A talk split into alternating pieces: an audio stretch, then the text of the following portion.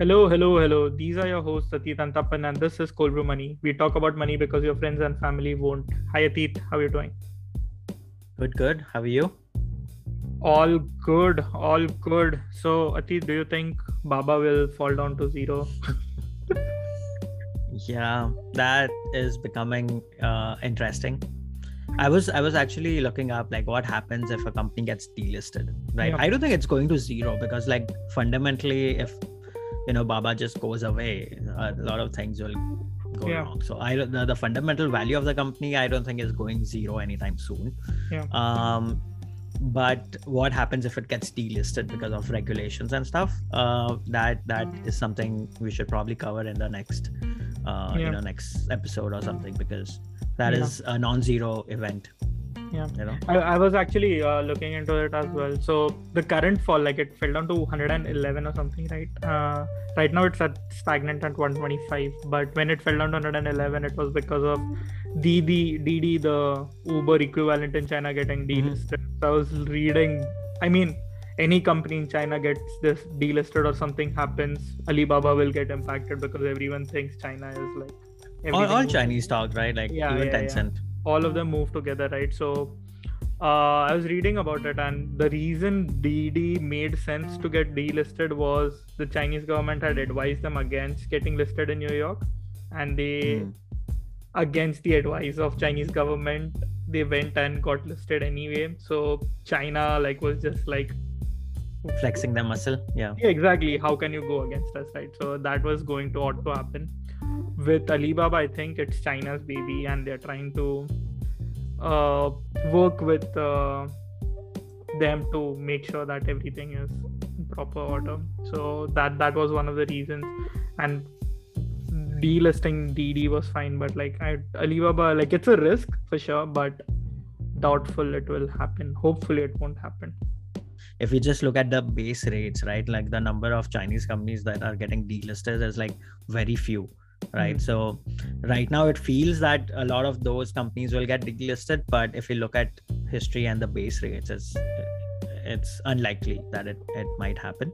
Yeah. Um, and that's where the the contrarian thing is, right? Like people are moving away from it. Uh, any event, something like this, when something like this happens, is when your value investing belief is tested, your thesis is tested.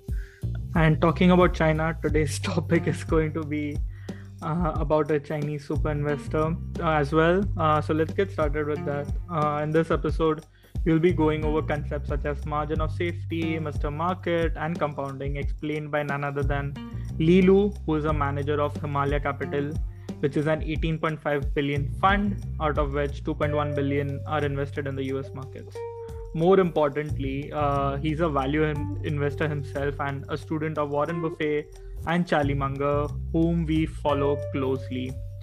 Uh, he's also hailed as the Chinese Warren Buffett. And here's the kicker, right? If you had invested thousand dollars with Li Lu in 1997, the total return as of today would have been three hundred and twenty-one thousand dollars compared to six thousand six hundred if you had invested in S&P. So when he talks about value investing, we have to listen to him. And today we are going to do the same. It's a video that we found online on YouTube, and we will be going over the content uh, while sharing a screen as well, so you can watch it with us. But before we start, as always, if you like Cold Brew Money, please hit the subscribe button on YouTube, share it with your friends and family. It helps us a lot. Let's get started.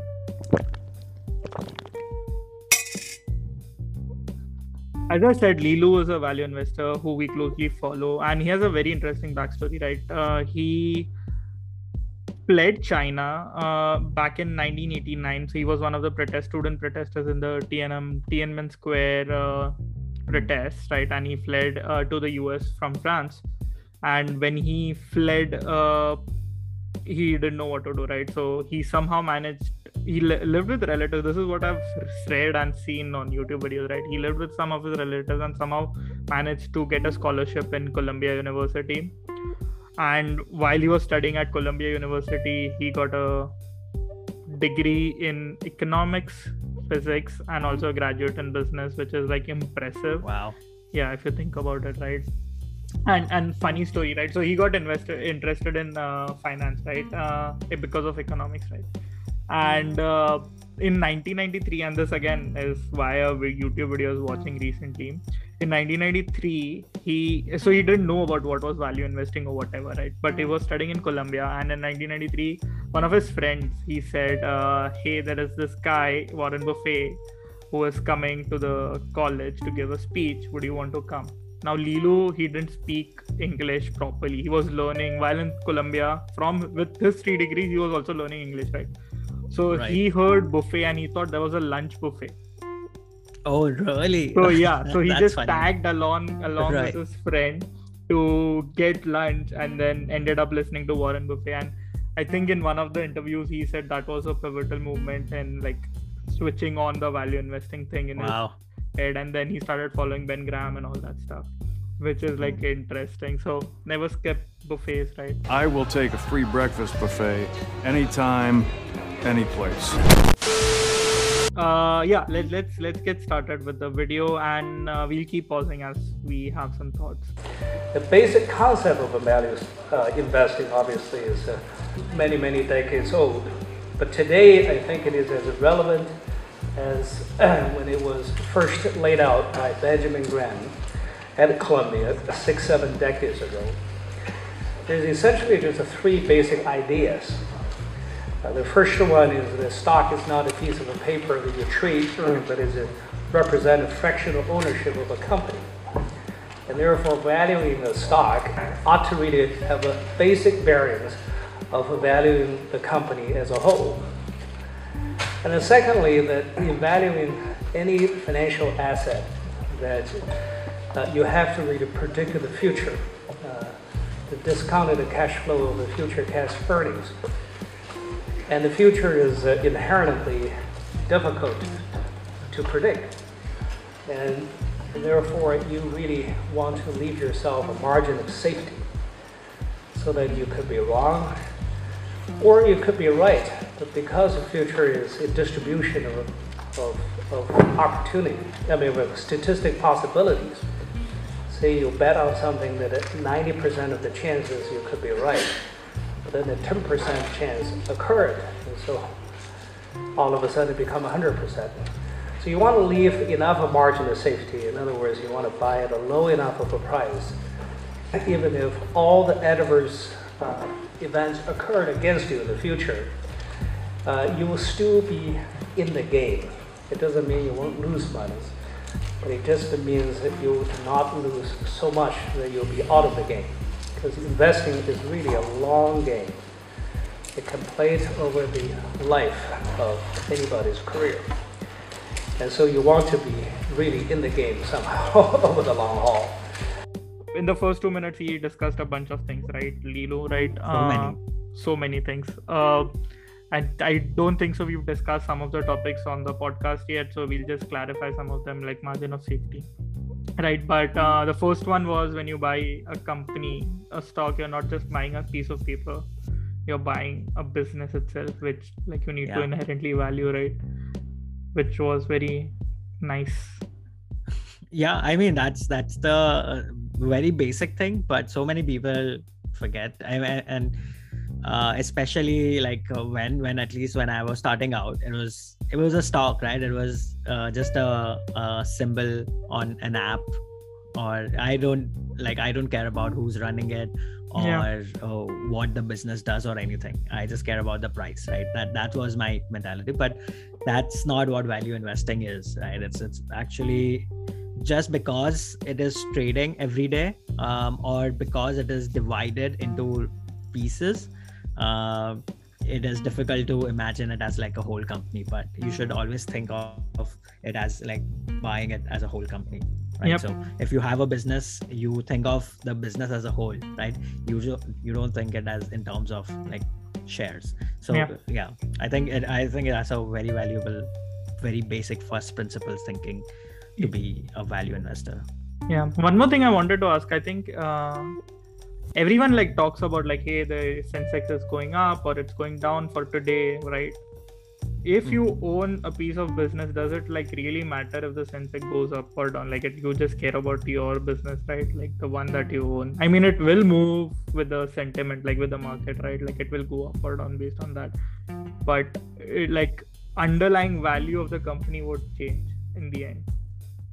Hmm. whatever the Yeah, I mean, is.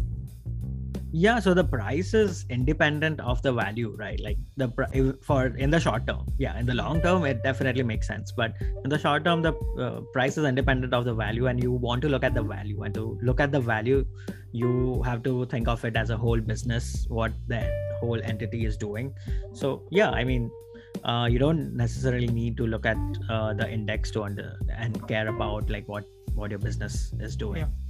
yeah fair okay the second idea that he brought up and and if you have this principle right like if you think of it as like a whole business then uh, you will stop caring about what the stock price is right? So we, we discussed this misconceptions in like previous videos but a $5000 stock is not expensive than a five pen a five dollar stock right? You have to look at the market cap. Like if the market cap of like that $5000 stock could be like 100 billion whereas this $5 could be like 200 billion right? So Hmm. if you think of it like as a whole business then you know that company a although it is trading at $5000 uh, uh, uh, per share the whole business is only valued at 100 billion. Whereas this is although the price of the stock is less it is still more expensive uh, expensive in quotes than uh, or valued more by the market than the company a so i think uh, that that is also like a very basic like just because uh the, because the de-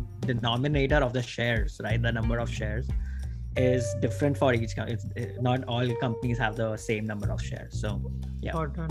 No, that makes sense. Yeah, cool. And the second idea concept that he brought up uh, during the first two minutes is uh, margin of safety. We've discussed this in, I think, in our mental models episode and Mohnish Pabrai episode, and then Phil Town episode. I think all three of them. We'll link it uh, in the show notes as well. But uh, essentially, what margin of safety means is okay, sure, you got the fair value using your DCF model or using Phil Town's calculator, whatever, you got your fair value. But we all are prone to making mistakes, right? If Li Lu is saying he makes mistake because you are trying to predict something in the future, which is very difficult. So, and even Warren Buffett says he makes mistakes. So, if they are making mistakes, like I'm sure even I'm it's- making there's a quote right like predictions are difficult especially about the future exactly Yeah. right so yeah so that's why margin of safety is so important you need to have a it's almost like a cushion that helps you be protected and as Li Lu put it be in the game for a long run right because if you make a bet and if your prediction was wrong and if you lose out and you have to you are not able to come back in the game or like invest more and you just have to quit then you're just losing on staying for a long term in the game right? And then you're losing out on the compounding and stuff. So that's why margin of safety helps you do that. Yeah go ahead and also like uh, another thing he mentioned was uh, thinking in terms of probabilities right? Like he said there's a distribution of uh, outcomes that can happen right? Because that's how the world works. Like there's don't think of it in terms of binary outcomes. That's what you know we always think of you know like yeah. ya niche jayega yeah something if you make a decision uh, it's either positive uh, decision or a bad uh, negative decision but there's so probability of outcomes that can happen um, and uh, always think in terms of that and uh, have uh, like that margin of safety basically plays into that probability distribution so that you're more on the positive side and you're protecting yourself uh, Right. from that. So yeah. I think thinking in expected values is is uh, is a game changer for me at least. Yeah. No, that's fair. Um and again going back to margin of safety i think Phil Town takes it at 50% of something like that. So if your fair value is Yeah. coming at 100 he buys it only if the price current price of the stock is at 50 which is rare in today's market. So i think we discussed this during It's alibaba. impossible. yeah during the alibaba interview. But during our alibaba episode we said like with margin of safety alibaba's price should have been 130 and it's now at there you go so it is still possible but uh, very rare very rare yeah point. and and you'll you'll find these things only when uh, events like this happens where everything is looking bad i mean you will never find uh, a gem or like anything at such a deep discount if things are Yeah. going well because obviously the you know market is efficient that way so you have to uh, take that risk that you're basically getting rewarded for taking that risk when everyone else thinks this is getting delisted or going to zero. That's when you think in terms of probabilities that what are the chances of it getting delisted versus what are the chances of it get, uh, being fine like in uh, a year two year five years. Yeah. and uh, what would be the return if i invest? And then you calculate the expected return expected value um, and, and uh, play the probability game. So i think it's it's a lot and again this is just one event. You have to keep on doing this across a lot of uh, such bets. You have to place a lot of these bets and then uh, law of large number kicks in and you would see that probab like that that uh, return started to Start kick in. coming. so And the third concept is Mr. Market, to figure out a frame of mind to think that uh, when the market is against you, you can really look at it as a, uh, a, a neurotic uh, Mr. Market that's uh, prone for emotional and irrational behaviors. So those are the three basic concepts. At the heart of it is obviously it is this bargain idea that you want to really get what you pay for. Now, obviously that's what everybody wanted. And if everybody wanted the same thing, you would think that uh, all of the professional investors will be value investors. And that's just a further thing from the truth. In fact, value investing, as it's properly practiced, constitutes a tiny small minority of all the investment professionals. Majority of the people hold a different views. And let me just articulate for them the alternative views about investing. Number one, that yes, stock legally represent fractional claims, a fractional ownership, but is first and foremost a piece of paper you can trade all the time. And therefore, it follows that successful investing lies in the successful guessing of the stock movement based on whatever informed theories or practices that you can find. And thirdly, that the market is to be respected, indeed to be feared. Because they really, through the market, you can actually find a value, and through the market, you can actually buy and sell. So this, there you go, a different view, and it sounds even more persuasive than the first views that I laid out as a value investor. In fact, I would say majority of the people really follow the latter rather than the former. So as a young student trying to get into the business, which way do you follow? I would suggest that before you do that, you would go to some fundamental studies as to the result of various different approach and philosophies. Unfortunately, there has been numerous studies have done because we kept a pretty track record uh, of the last 100 years at least. It, uh, and, and, and all the studies have uh, given an unmistaken conclusion that the true value investors, as it prac- uh, properly practiced, have consistently uh, outperformed the market, whereas all just about all other strategies uh, either match the market or severely underperform the market over a long period of time. Yeah, so Mr. Market is a concept that uh, Ben Graham brought up in his book, uh, The Intelligent Investor, right? Um, and it essentially says what Li Lu said, right? That Mr. Market is um, very fickle. Uh, he, like Mr. Market is happy some days, uh, sad some days, and very like moody in general. So you have to consider what Mr. Market says and like how it behaves, and based on that, like you get value out of your asset, right? Mhm. Yep. What was the other thing that you picked up on Atit from this video? you you uh, the biggest uh, some of the biggest takeaways for me from this video was um yeah it's a long game Yeah. um and i think all types of uh, like long term investing is actually value investing where you're basically uh, thinking in terms of probabilities and making bets uh, with uh, enough margin of safety um, which in the long term and with enough number of bets will reward you uh, better than if you were to maybe uh, do some sort of uh, short-term trading or maybe even hold like an index fund or anything like that. Uh, but it requires a certain kind of mindset which means you're like an operator mindset right? You're owning the business not a piece of stock or a piece of paper. Uh, just because it, it is traded does not mean it should be traded so yeah these are like very fundamental first principles of how to be like i think uh, just a successful investor in general. I you can apply this to anything not just stock market but if you're uh, like running a business or if you're uh, thinking of buying like an investment property or you know like uh, basically allocating any type of resource right? You're you're hiring if you're hiring for your team you want a resource where you're paying them but you want something in return which will generate you even more return than what you're paying them right? So that's also sort of a value uh, investment decision a value investment decision. So yeah i think i think a lot of these principles uh, makes sense and if if practiced correctly might lead to a successful wealthier happier life there that was it. Very well summarized and we could end our episode right there.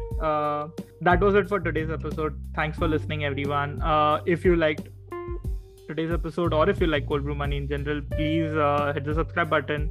Give us a rating on apple podcast. Uh, share it with your friends and family. It helps us out a lot. We are on twitter instagram. If you have questions the handle is at cold brew money. But for now these were your hosts Atit and Tapan and this is cold brew money